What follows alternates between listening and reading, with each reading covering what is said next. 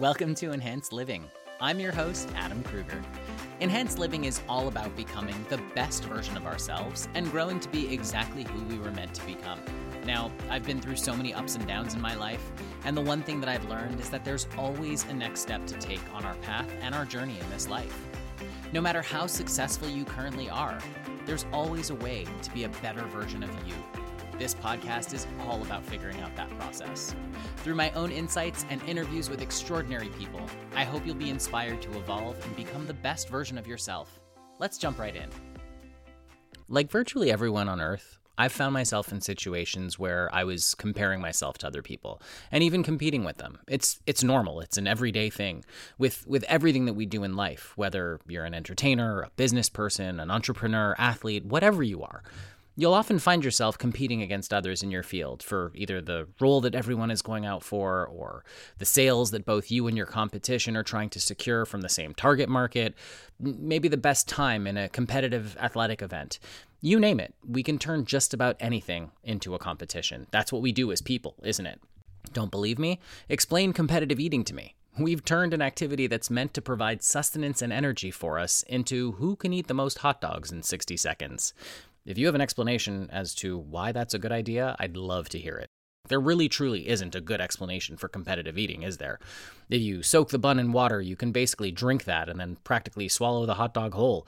To me, that's absolutely absurd. The thing is, in my mind, virtually all competition is pointless. I'll say that one more time because I really do believe that virtually all competition is pointless. Sure, I enjoy sports and trivia contests and watching things that are competitive in nature just as much as everyone else. But have you noticed how competition can bring out both the best and the worst in people at the exact same time? A quick Google search will turn up countless instances of fans of one sports team literally beating up the fans of another sports team simply because they wore the other team's jersey and showed support for the opposing team. That's ridiculous. This happens when the people watching the sport have absolutely nothing to do with the outcome of the game. They just showed up, drank beer, ate some food, cheered on the athletes who have actually worked hard and learned and continue to perfect their craft or sport or profession or whatever it is that you're watching.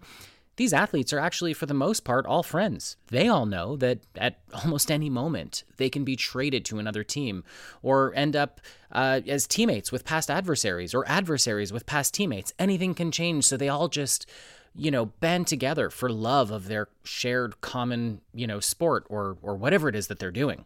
Now, on the positive side, a different but equally quick Google search will turn up instances when competitive sports bring out the absolute best in people. I was watching a story about how, in a very competitive Little League baseball game, which was televised no less, so obviously this was at the highest levels, uh, a batter was hit in the head by a pitch. Now, he ended up fine, uh, but the pitcher was having a really, really rough time dealing with it. He felt terrible about what had happened. You could see he had his hands on his head. He was like practically in tears. And the batter, who was now on first base, could see that the pitcher was struggling. Now, if all he cared about was the competition or the game, he would have left it alone and watched as the pitcher, stuck in his own head and shaken about hitting someone with a pitch in the head, no less, eventually melted down and threw some terrible pitches, which would have been a win for his team. But as you can guess, that's not what happened at all. The batter ran over to the pitcher's mound, assured the pitcher that he was fine, and gave him a huge hug. Uh, the teammates rallied around. Then the camera cut to the, you know, the the runner, the batter's mom in the audience, and you could, or the audience, the crowd, and you could see that she was she was like beaming with pride. She had tears streaming down her face. It was an absolutely beautiful moment. Now, here's what I'm getting at. Competition is completely healthy when it drives you to become the best version of yourself. But when it creates an all or nothing mentality, one where winning or beating your opponent is all that matters, not only is it not healthy, I think it's detrimental. The actual truth is that you can't really compete with anyone else. Now, I know that sounds strange because we're so used to competing, but I promise you it's true. Think of it from this perspective. If I were to put a basket of apples in front of you and asked you to tell me which apple was the best one, would you be able to answer right away? Or would you have some questions before you can answer me? What kind of apples am I looking at? When were they harvested? Do I have a favorite kind of apple? And is there more than one of that kind in the basket? What seems at first as an easy and simple example kind of is actually more complicated than we might expect. What if I expand the parameters and show you a basket full of multiple different kinds of fruit apples, oranges, peaches, uh, nectarines, bananas, papaya, uh, jackfruit, mangoes, and, and so on? There's, there's so many fruit out there. Pineapples. You know, could you easily and objectively tell me which fruit is the best fruit? Not the best fruit for you, but the actual best fruit. Could you tell me? Look, I know you know what I'm getting at here. Obviously, we're just talking about fruit. but the answer is simple every fruit has benefits that other fruits don't have. But none of that makes any of the fruit more or less valuable, just different. Even within the same variety of fruit, there are differences in taste, texture, size, uh, and yeah, even nutrients. Not all fruit have the exact same nutrients. Not all fruit is grown and harvested in the exact same way, so they're going to vary each time you experience them. Sometimes water is in abundance and we get tons of rain, other times not so much. Sometimes the trees get more sunlight, other times they get less. Sure, the variety in the fruit may be tiny and possibly maybe not even noticeable, but trust me, it's there. Now, if this is true for something as simple as fruit, what about humans? Naturally, we're far more complex than fruit, but at the same time, these same exact principles apply. Some of us are physically stronger than others, and some of us are mentally stronger. Some people grow up in, in wealth and happiness, while others grow up in poverty and misery. How can we truly compete with each other when the playing field is anything but level?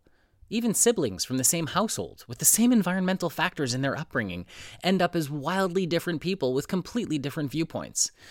Look no further than your own siblings to see exactly what I'm talking about here. Do you always see eye to eye with your relatives? If you do, please, please write me and share how this is possible because I'd love to hear about it. That sounds like harmony. Now, I'm not saying that competition is bad, and I'm not saying that everyone should just stop trying. Actually, it's completely the opposite of that. I really believe that healthy competition improves life for all of us. Innovation is driven forward by competition, and we can make extraordinary progress in our own lives when we have a little bit of healthy competition with other people. But what I am saying is this there is nobody in this world who is exactly like you. You are unique unto yourself. In all of existence, there is only one of you, no more. The odds of you existing in this time and this space, right here and right now, are roughly like 1 in 400 trillion. I don't remember exactly where I got that number, but I do remember reading about that and I it blew my mind. So, if the odds of you being here and now in this moment, exactly as you are, are 1 in 400 trillion, how can you measure up to or even compare yourself to anybody else? You can't. And that's amazing. As soon as you realize that the only person you need to compete with is you from yesterday, your world will open up in ways you never thought possible. Aggressively compete with yourself. Strive to be just a little bit better than you were yesterday, or at the very least, no worse. Work on becoming the very best version of yourself by holding yourself accountable and trying to be better than you were. It doesn't matter if someone else is stronger, smarter, better looking, taller, or more whatever than you are. There's always going to be someone that's better than you in some way or another, except for one. Nobody can ever be a better you. There's a great quote by Oscar Wilde.